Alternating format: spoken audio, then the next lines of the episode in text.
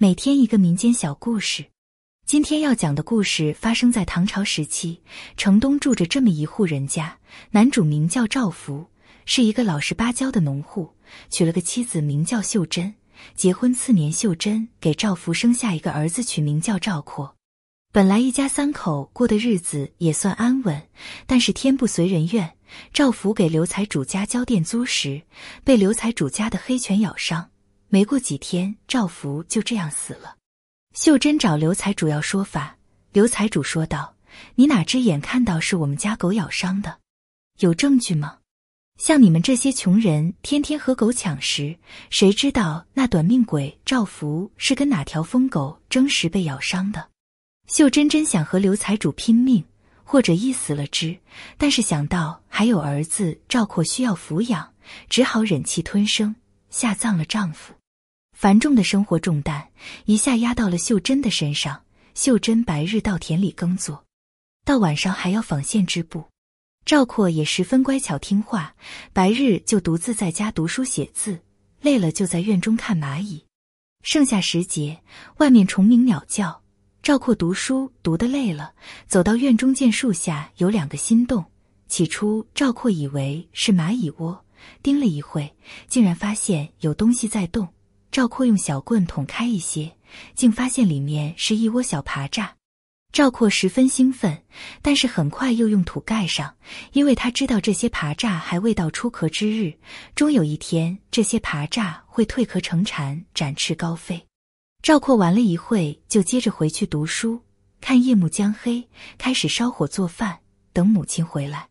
母子吃完饭后，赵括又在油灯下读了会书，就沉沉睡去。睡至半夜，赵括听到由于打窗户的声音。赵括翻身醒来，母亲累了一天，已经打起了鼾声。外面雨下得很大。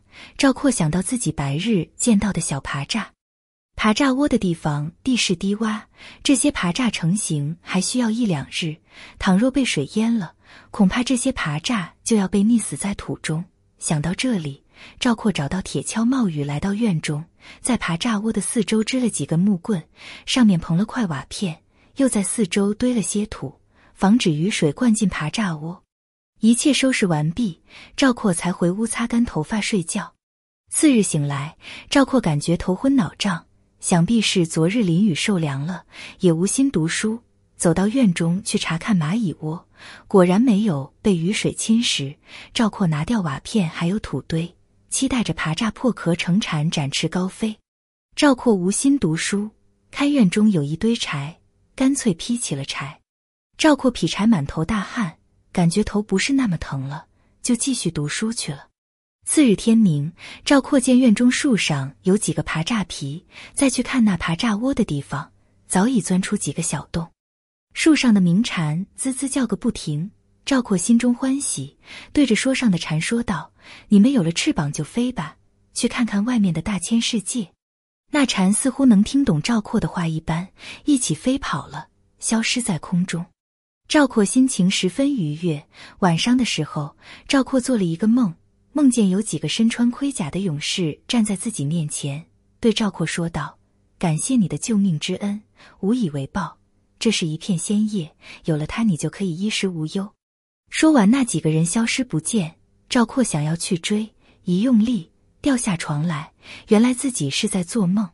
但是赵括揉了揉眼睛，发现自己手里确实有一片树叶，而且这种树叶赵括从来没见过。赵括随手将叶子放到旁边的筐子里，转身就睡了，想着第二天再跟母亲说。第二天，赵括被母亲摇醒，秀珍问赵括说道。这一筐馒头是怎么回事？赵括也记得昨夜和母亲吃过饭时，那魔筐里只剩一个馒头，为何现在是一筐馒头呢？而且那门是锁得好好的，不可能有人进来。在那魔筐的边缘，赵括看到那片神奇的树叶，突然想起昨夜的梦，就讲给母亲听。秀珍听完大为不解。赵括又将那树叶放到米缸中试了一试，盖上盖子再掀开，那米缸竟然一下满了。赵括欣喜若狂，秀珍却面露忧色说道：“天地万物皆需日积月累而成，咱们这凭空多出粮食，肯定就会有地方凭空少掉粮食。这物件还是少用为好。幸福生活需靠双手创造。赵括若有所思地点了点头。刘财主亏去赵家的房产，于是找了个借口过来闹事。那刘财主说道：“我家黑狗昨夜死了，有人看见你们给我家黑狗投毒，你可知我那狗多少钱？那是西域进贡给皇帝名犬，价值连城。今日你们赔钱还好，倘若不赔的话，我就抄了你们的家。”秀珍此时再也忍无可忍，和刘财主推搡了起来。谁知两个恶奴用力一推，将秀珍推倒在地，不偏不倚，秀珍脑袋撞到在门墩上，当时气绝身亡。这时，刘财主一声令下，搬东西。众人准备搬米缸时，赵括一眼看见了那米缸上的树叶，他不想让这宝贝流落到仇人之手，于是抓起树叶一口吞了进去。赵括只感觉浑身剧痛，突然，赵括一声尖叫。泪生双翅，身子长到三丈有余，自己的手腿也消失不见，而是变成了利爪。赵括在看刘财主等人时，如同看蚂蚁一般。赵括明白，此时自己已经变成了巨蝉。赵括用利爪抓住刘财主几人，带至万米高空，然后重重掉下。刘财主等人被摔的是血肉模糊。赵括所到之处，狂沙四起，遮天蔽日。